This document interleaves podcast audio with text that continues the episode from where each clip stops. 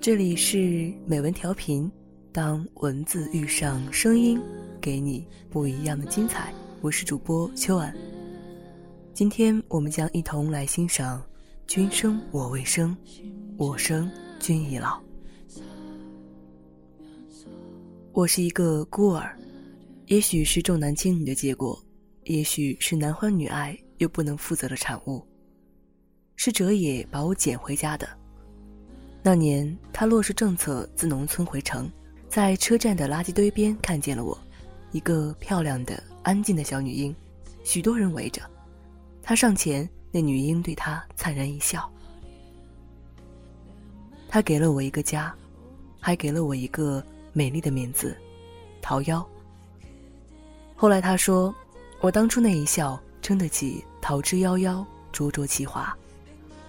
哲野的一生。极其悲戚，他的父母都是归国的学者，却没有逃过那场文化浩劫，愤懑中双双去世，哲野自然也不能幸免，发配农村，和相恋多年的女友老眼纷飞，他从此孑然一身，直到三十五岁回城时捡到我，我管哲野叫叔叔。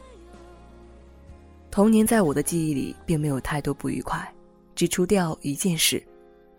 上学时，班上有几个调皮的男同学骂我野种，我哭着回家告诉哲野。第二天，哲野特意接我放学，问那几个男生谁说他是野种的。小男生一见高大魁梧的哲野都不敢出声，哲野冷笑：“下次谁再这样说，让我听见的话，我揍扁他。”有人嘀咕：“他又不是你亲生的，就是野种。”哲野牵着我的手回头笑，可是我比亲生女儿还宝贝他。不信，哪个站出来给我看看？谁的衣服有她的漂亮？谁的鞋子、书包比她的好看？他每天早上喝牛奶、吃面包，你们吃什么？小孩子们顿时气馁。自此，再没有人骂我过是野种。大了以后想起这事儿，我总是失笑。我的生活较之一般孤儿要幸运得多。我最喜欢的地方是书房，满屋的书。明亮的大窗子下是哲野的书桌，有太阳的时候，他专注工作的轩昂侧影似一幅逆光的画。我总是自己找书看，找到了就窝在沙发上。隔一会儿，哲野会回头看我一眼，他的微笑比冬日窗外的阳光更和煦。看累了，我就趴在他肩上，静静的看他画图撰文。他笑，长大了也做我这行。我撇嘴。才不要，晒得那么黑，脏也脏死了。啊，我忘了说，哲也是个建筑工程师，但风吹日晒一点也无损他的外表，他永远温雅整洁，风度翩翩。断断续续的，不是没有女人想进入哲野的生活。我八岁的时候，曾经有一次，哲野差点要和一个女人谈婚论嫁，那女人是老师，精明而漂亮，不知道为什么我不喜欢她。总觉得他那脸上的笑像贴上去的，哲也在，他对我笑得又甜又温柔；不在，那笑就像变戏法似的不见。我怕他。有天我在阳台上看图画书，他问我：“你的亲爹妈呢？一次也没来看过你？”我呆了，望着他，不知道说什么好。他啧啧了两声，又说：“这孩子，傻，难怪他们不要你。”我怔住，忽然哲野铁青着脸走过来，牵起我的手，什么也不说就回房间。晚上我一个人闷在被子里哭，哲野走进来抱着我说：“不怕，瑶瑶不哭。”后来就不再见那女的上我们家来了。再后来，我听见哲野的好朋友秋飞问他：“怎么好好的又散了？”哲野说：“这女人心不正，娶了她，瑶瑶以后不会有好日子过的。”秋飞说：“你还是忘不了叶兰。”八岁的我牢牢记住了这个名字。大了后，我知道叶兰就是哲野当年的女朋友。我们一直相依为命，哲野把一切都处理得很好，包括让我顺利健康的度过青春期。我考上大学后，因学校离家很远，就住校，周末才回家。哲野有时候会问我有男朋友了吗？我总是笑笑不作声。学校里倒是有几个还算出色的男生，总喜欢围着我转，但我一个也看不顺眼。甲倒是高大英俊，无奈成绩三流，以功课不错，口才也甚佳，但外表实在普通，并功课相貌都好，气质却似个莽夫。我很少和男同学说话，在我眼里，他们都幼稚肤浅，一在人前就来不及的想把最好的一面表现出来，太着痕迹，失之稳重。二十岁生日那天，哲野送我的礼物是一枚红宝石的戒指。这类零星首饰，哲野早就开始帮我买了。他的说法是，女孩子大了需要几件像样的东西装饰。吃完饭，他陪我逛商场，我喜欢什么马上买下。回校后，敏感的我发现同学们喜欢在背后议论我，我也不放在心上，因为自己的身世已经习惯人家议论了。直到有一天，一个要好的女同学私下把我拉住，哎，他们说你有个年纪比你大好多的男朋友。我莫名其妙，谁说的？据说有好几个人看见的，你跟他逛商场，亲热的很呢。说你难怪看不上这些穷小子了，原来是傍了孔方兄啊。我略一思索，脸慢慢红起来，过一会儿笑道：“他们误会了。”我并没有解释，静静的坐着看书，脸上的热久久不退。周末回家，照例大扫除，哲野的房间很干净，他常穿的一件羊毛衫搭在床沿上，那是件米咖啡色的尊领，买的时候原本看中的是件灰色鸡心领的，我挑了这件，当时哲野笑着说：“好，就依你，看来小夭夭是嫌我老了，要我打扮的年轻点儿呢。”我慢慢叠着那件衣服，微笑着想着一些零碎的琐事。接下来的一段时间，我发现哲野的精神状态非常好，走路步履清洁生风，偶尔还听见他哼一些歌，倒有点像当年我考上大学时的样子。我纳闷儿。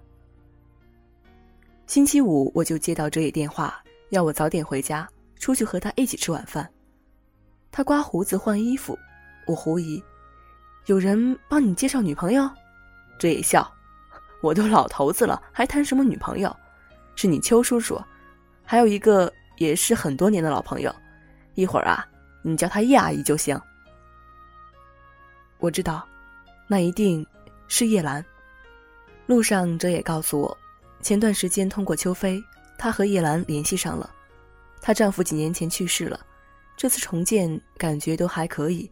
如果没有意外。他们准备结婚，我不经心的应着，渐渐觉得脚冷起来，慢慢往上蔓延。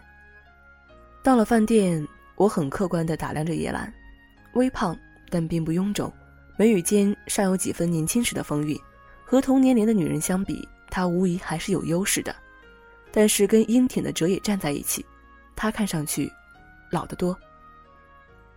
他对我很好，很亲切，一副爱屋及乌的样子。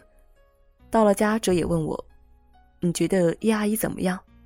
我说：“你们都计划结婚了，我当然说好了。”我睁眼至凌晨才睡着。回到学校我就病了，发烧，撑着不肯落课，只觉得头重脚轻，终于栽倒在教室。醒来，我躺在医院里，在挂吊瓶，哲也坐在旁边看书。我疲倦的笑：“我这是在哪儿？”哲也紧张的来摸我的头，总算醒了。病毒性感冒转肺炎，你这孩子总是不小心。我笑，要生病小心有什么办法呀？哲野除了上班就是在医院，每每从昏睡中醒来，就立即搜寻他的人，要马上看见才能安心。我听见他和叶兰通电话。瑶瑶病了，我这几天都没空，等他好了我再跟你联系。我凄凉的笑，如果我病能让他天天守着我。那么我何妨长病不起？住了一星期院才回家，哲也在我房门口摆了张沙发，晚上就躺在上面。我略有动静，他就爬起来探视。我想起更小一点的时候，我的小床就放在哲野的房间里，半夜我要上卫生间，就自己摸索着起来，但哲野总是很快就听见了，帮我开灯，说：“要要小心呐。”一直到我上小学才自己睡。叶兰买了大捧鲜花和水果来探望我，我礼貌的谢她。她做的菜很好吃，但我吃不下，我早早的就回房间躺下了。我做梦，梦见哲野和叶兰终于结婚了，他们都很年轻。叶兰穿着白纱的样子非常美丽，而我这么大的个子，充任的居然是花童的角色。哲野愉快的微笑着，却就是不回头看我一眼。我清晰的闻到新娘花束上飘来的百合清香。我猛地坐起，醒了，半晌又躺回去，绝望的闭上眼。黑暗中，我听见哲野走进来，接着床头的小灯开了，他叹息：“做什么梦啊？哭得这么厉害。”我装睡，然而眼泪就像漏水的龙头，顺着眼角滴向耳边。哲野温暖的手指一次又一次的去划那些泪，却怎么也停不了。这一病。缠绵了十几天，等痊愈，我和哲野都瘦了一大圈儿。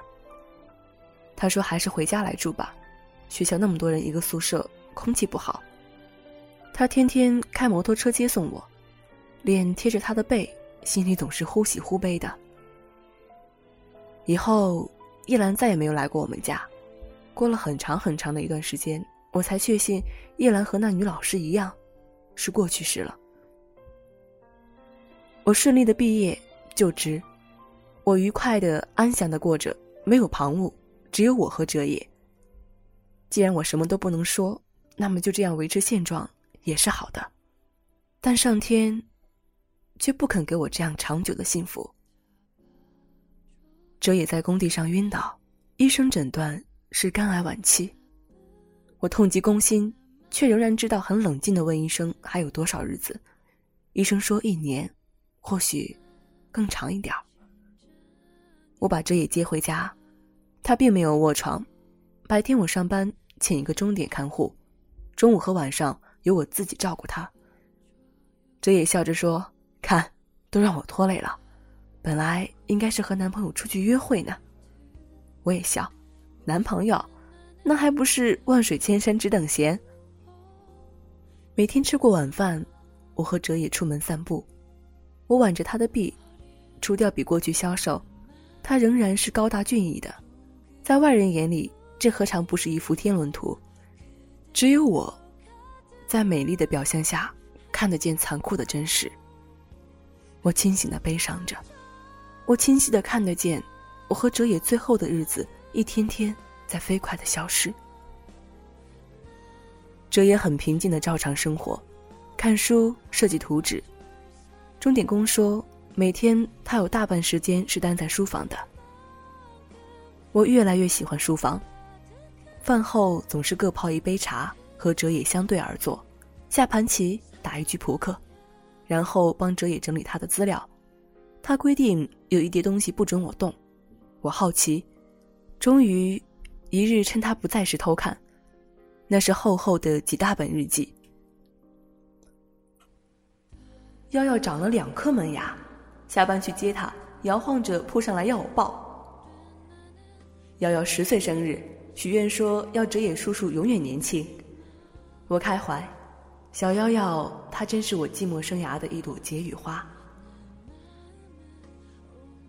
今天送幺幺去大学报道，他事事自己抢先，我才惊觉他已经长成一个美丽少女，而我垂垂老矣。希望他的一生不要像我一样孤苦。秋飞告诉我叶兰近况，然而见面并不如想象中令我神驰。他老了很多，虽然年轻时的优雅没变。他没有掩饰对我尚有剩余的好感。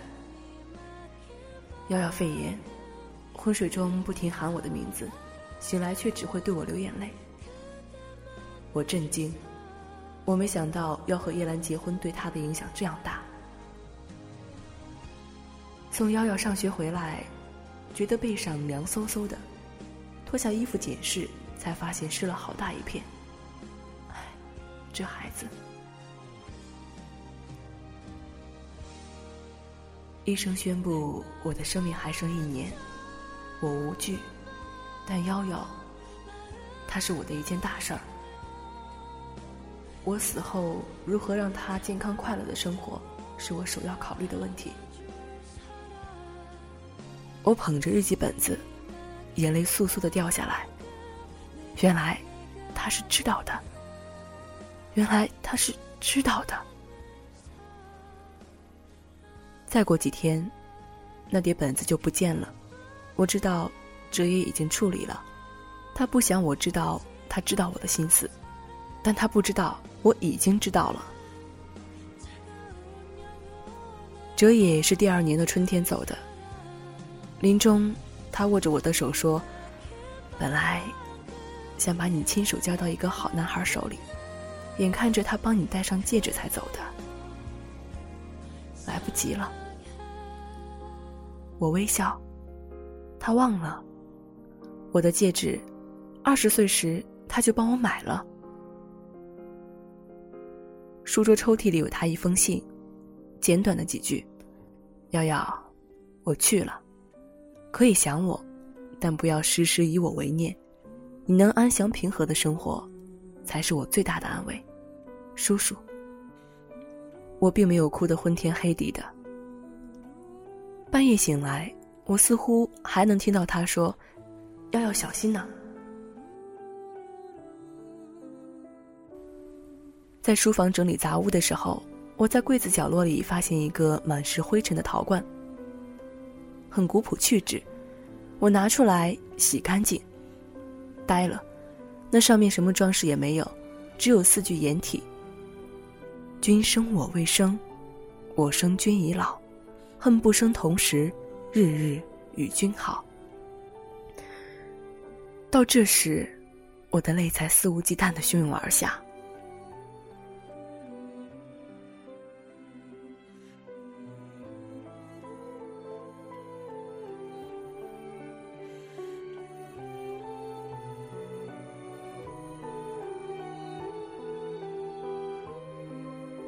君生我未生，我生君已老。君恨我生迟，我恨君生早。君生我未生，我生君已老。恨不生同时，日日与君好。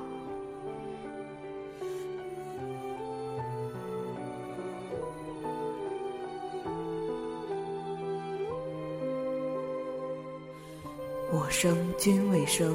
君生我已老，我离君天涯，君隔我海角。我生君未生，君生我已老。化蝶去寻花，夜夜栖芳草。